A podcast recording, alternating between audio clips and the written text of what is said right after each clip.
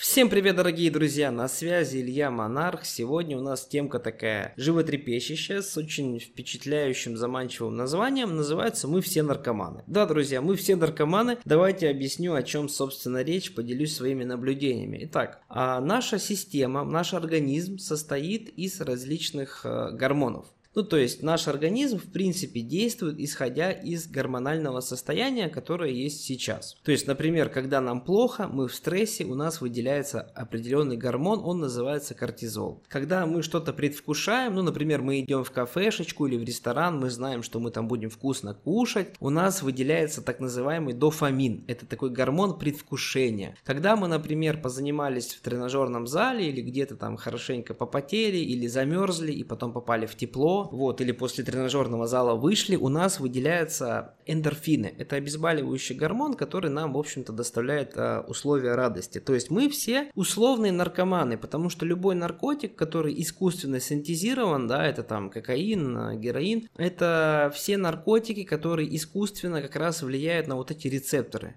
То есть эти рецепторы и вот эти гормоны, которые у нас выделяются, они естественные, но наркотик стимулирует э, неестественную дозу выделения выделения вот этих гормонов в нашем организме. Именно поэтому потом человек без наркотиков не может а, получить такую же дозу гормонов, потому что в природе ее просто не существует. Она выделяется искусственно, стимуляторами. Поэтому так вот людей на стимуляторы и подсаживают. Но мы, конечно, не будем говорить про эти наркотики. Это наркотики деградирующие, которые просто убивают и личность, и физиологию. Мы поговорим про настоящие наркотики, про реальные, которые у нас выделяются естественно в системе. Так вот, от чего же выделяются наркотики? Наркотики чаще всего выделяются от какого-то преодоления. Вот, то есть любое преодоление, например, мы постоянно с вами ходим в тренажерный зал, ну, занимаемся любым другим спортом, боксом, борьбой, плаванием, гимнастикой, там, теннисом, баскетболом, волейболом, футболом, вот чем-то вы занимаетесь, если вы чем-то занимаетесь, то вы меня прекрасно поймете, то есть после тренировки вспомните свое состояние, удовлетворенность, кайф, ну, то есть после тренировки ты всегда себя чувствуешь лучше, чем до нее, потому что, ну, или до тренировки ты какое-нибудь предвкушение можешь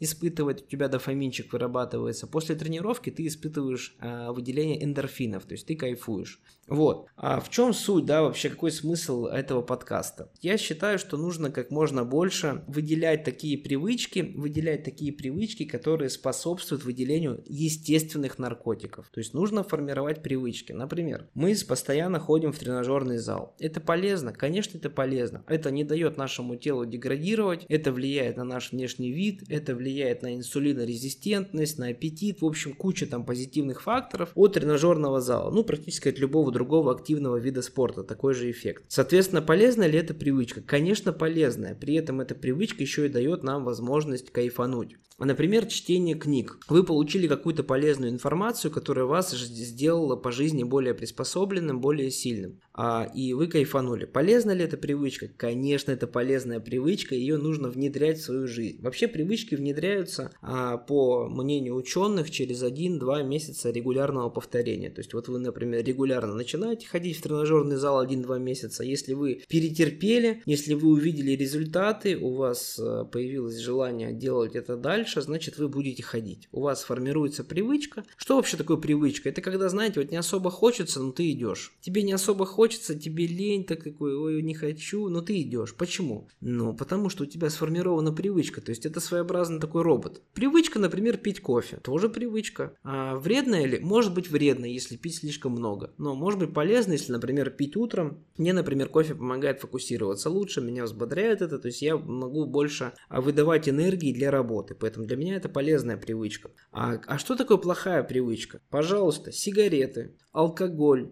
все это искусственно синтезированные наркотики, которые а, искусственно будоражат нашу систему, при этом заполняя нашу систему различными токсинами, химикатами, да, то есть сигарет, алкоголь, это все яды, это все яды, это плохая привычка, но, к сожалению, а, плохие привычки, они формируются легче, чем хорошие. Ну, потому что так устроено наше тело. Наше тело хочет э, как можно меньше преодолевать, как можно меньше двигаться. Вот, чтобы экономить энергию. Так устроен наш мозг. Вот, поэтому, когда мне нужно выпить баночку пива, это намного проще, чем, например, сходить в тренажерный зал. Вот поэтому, друзья, нужно избегать плохих привычек. Помнить, что все мы наркоманы, так или иначе, все мы под, воз... под воздействиями а, естественных наркотиков. И поэтому не впускайте в свою систему искусственные наркотики. Добивайтесь того, чтобы в вашей системе были только естественные наркотики, только полезными, привычными действиями. Ведь естественные наркотики, они для этого и были задуманы, чтобы вы двигались вперед, чтобы вы нарабатывали полезные привычки, которые, которые делают вашу личность более продуктивной и более приспособленной к этой жизни.